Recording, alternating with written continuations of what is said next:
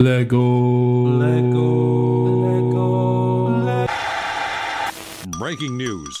Breaking news. Hey, everybody, welcome back to Back to Brick. I'm your host, Garrett, and this is the podcast where we get to talk to fellow AFOLs from around the world who design their own Lego models, and we get to talk to them and see the behind the scenes of how they build them. And we get down to the breaking news every Friday so we can catch up on all the things that Lego has done over the past week. First off, thank you for uh, sticking around to listen to the podcast. I really appreciate everyone who's uh, listened, even if you're old or new. I really appreciate you supporting this podcast.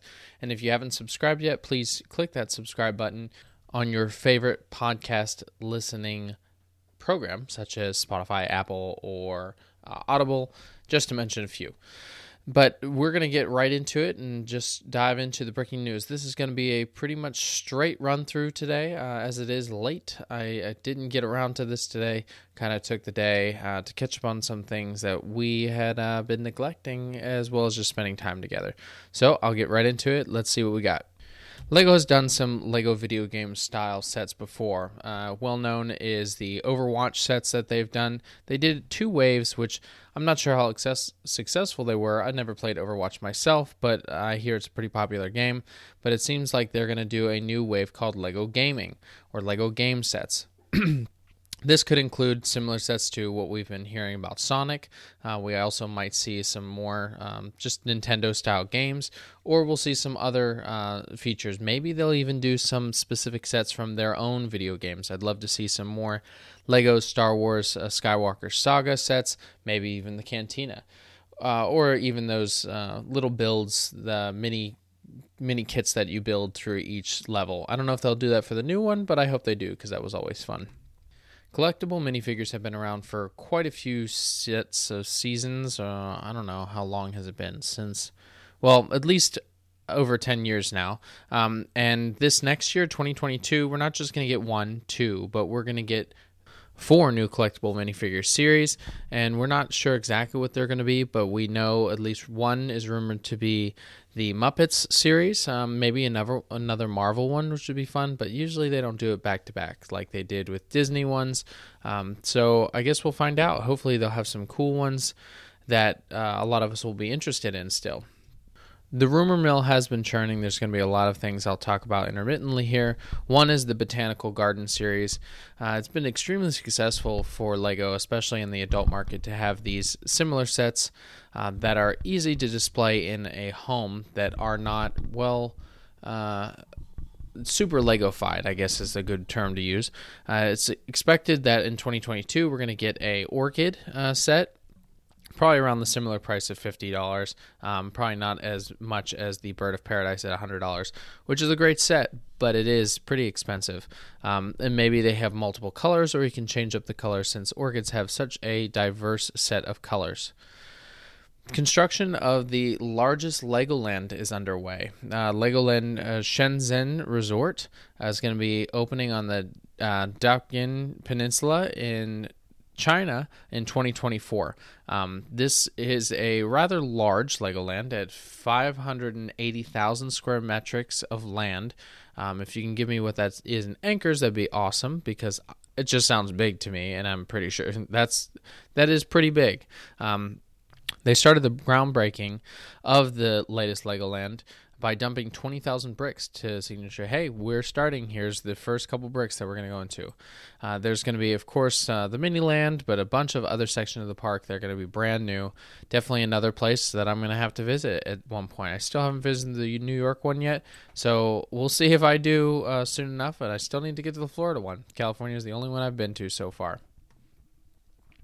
Lego seems to have stopped pre-orders um, on their website. So there's two major sets that have come up: the classic TV series Batman Cowl, uh, the Batman Tumbler, and sorry, a third, the pickup truck that was for uh, the seasonals. All have had their pre-order buttons taken down. Not sure what that means for Lego. Maybe it's because they've either run out of, they know what the next quantity of supply they can give, or um, they just don't want to do pre-orders anymore. I think pre-orders are a great option, definitely to get a uh, kind of quote of what your supplies are going to uh, need to be produced for the first run. Uh, but uh, maybe it's just a glitch, and we'll see them come back. there's a few Lego Star Wars rumors coming out that we're going to get a new Death Star set. Now, not the large Death Star that we've talked about before. Uh, I mean, that is possible as another UCS remake, but I don't think that'll be next year. But what they're talking about is the Death Star battle scene, uh, priced at about sixty dollars. Um, and you know there was only one Death Star battle scene, so they've done it twice, I believe now. So maybe this is a new one, um, or it could be something similar to uh, the uh, trench run as they did for the gift with purchase this pa- uh, this year. Uh, also, there's going to be Yoda training, uh, so we'll probably see another Yoda hut with some maybe swamp-like details uh, that'll come out and um, possibly be uh, a little bit more detailed, as it's uh, expected to be about eighty dollars. So there's a good bit of Star Wars, and that's not all. I mean, there's a lot out there to determine that, like, hey, Lego is still going full force with their Star Wars license, and we'll see a lot of sets that we'll probably be interested in buying. ASU, or Arizona State University, is looking to help build in the STEM experience for kids around their area. Um, it looks like the Fulton schools are hosting an annual summer camp, which they've been uh, building with Lego. They've tried to use the Lego Spike Prime robot to learn about critical thinking, timing, and building prototypes to solve problems.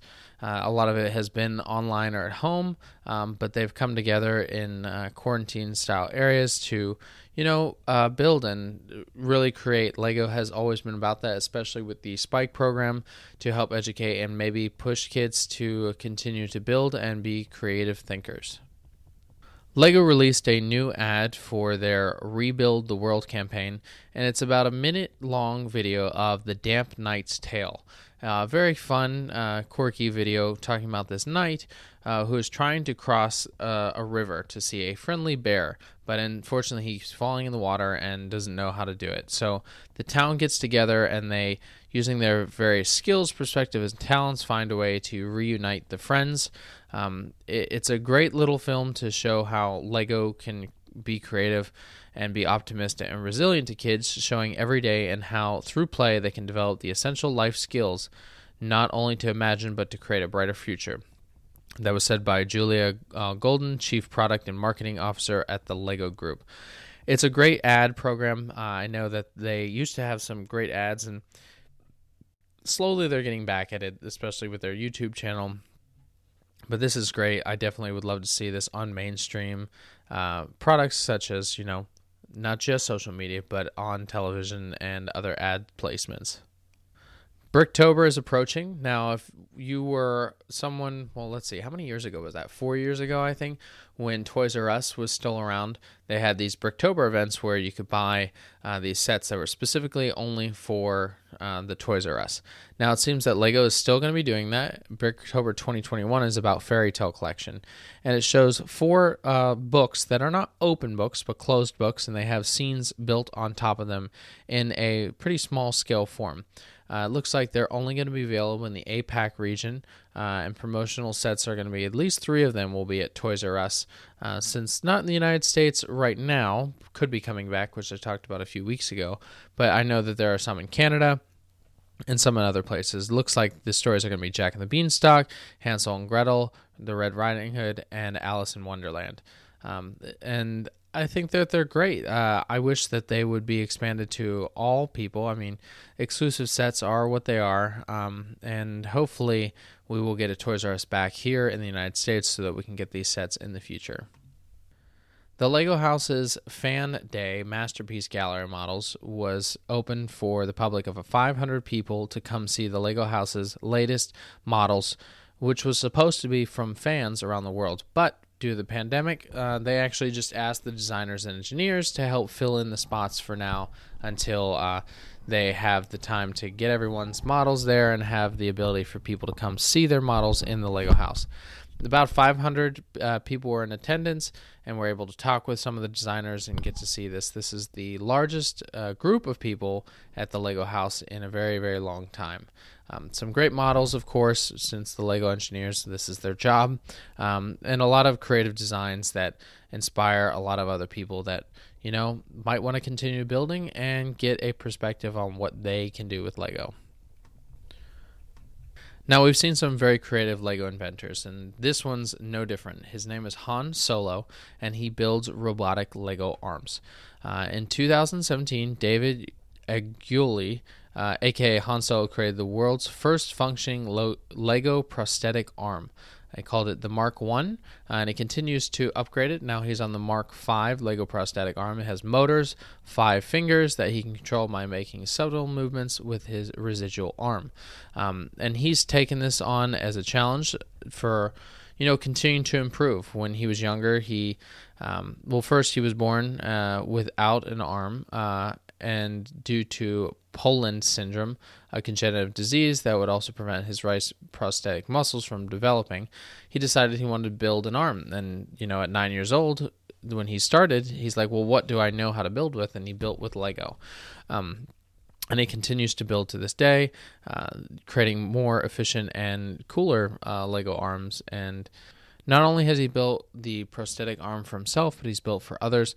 Many people have contacted him about um, building an arm, and he actually did build an arm for a eight-year-old boy. And you know, it seems like a lot of people are very interested. He's continuing to try to make these arms, and especially make them affordable for people. And kids, you know, can build them themselves, which is pretty cool. If you only have one hand, but you can build your other hand. Now we know Lego's stock of products has been a little iffy throughout this past year and even worse through 2020.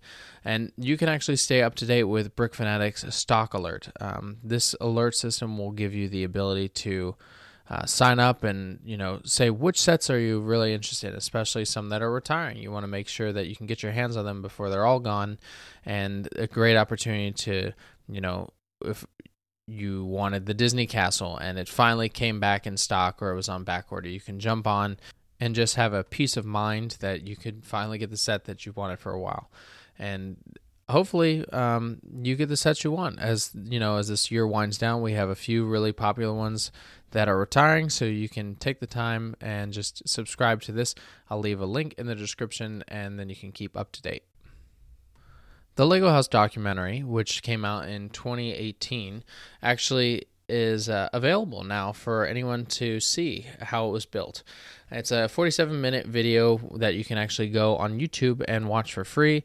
It talks with the architect, it talks with the uh, group owner of Lego, um, and gets the understanding of like, hey, this is how uh, the Lego house was built and why it was built, and with some creative aspects of the models that were placed inside the house and the continuing addition from fans around the world.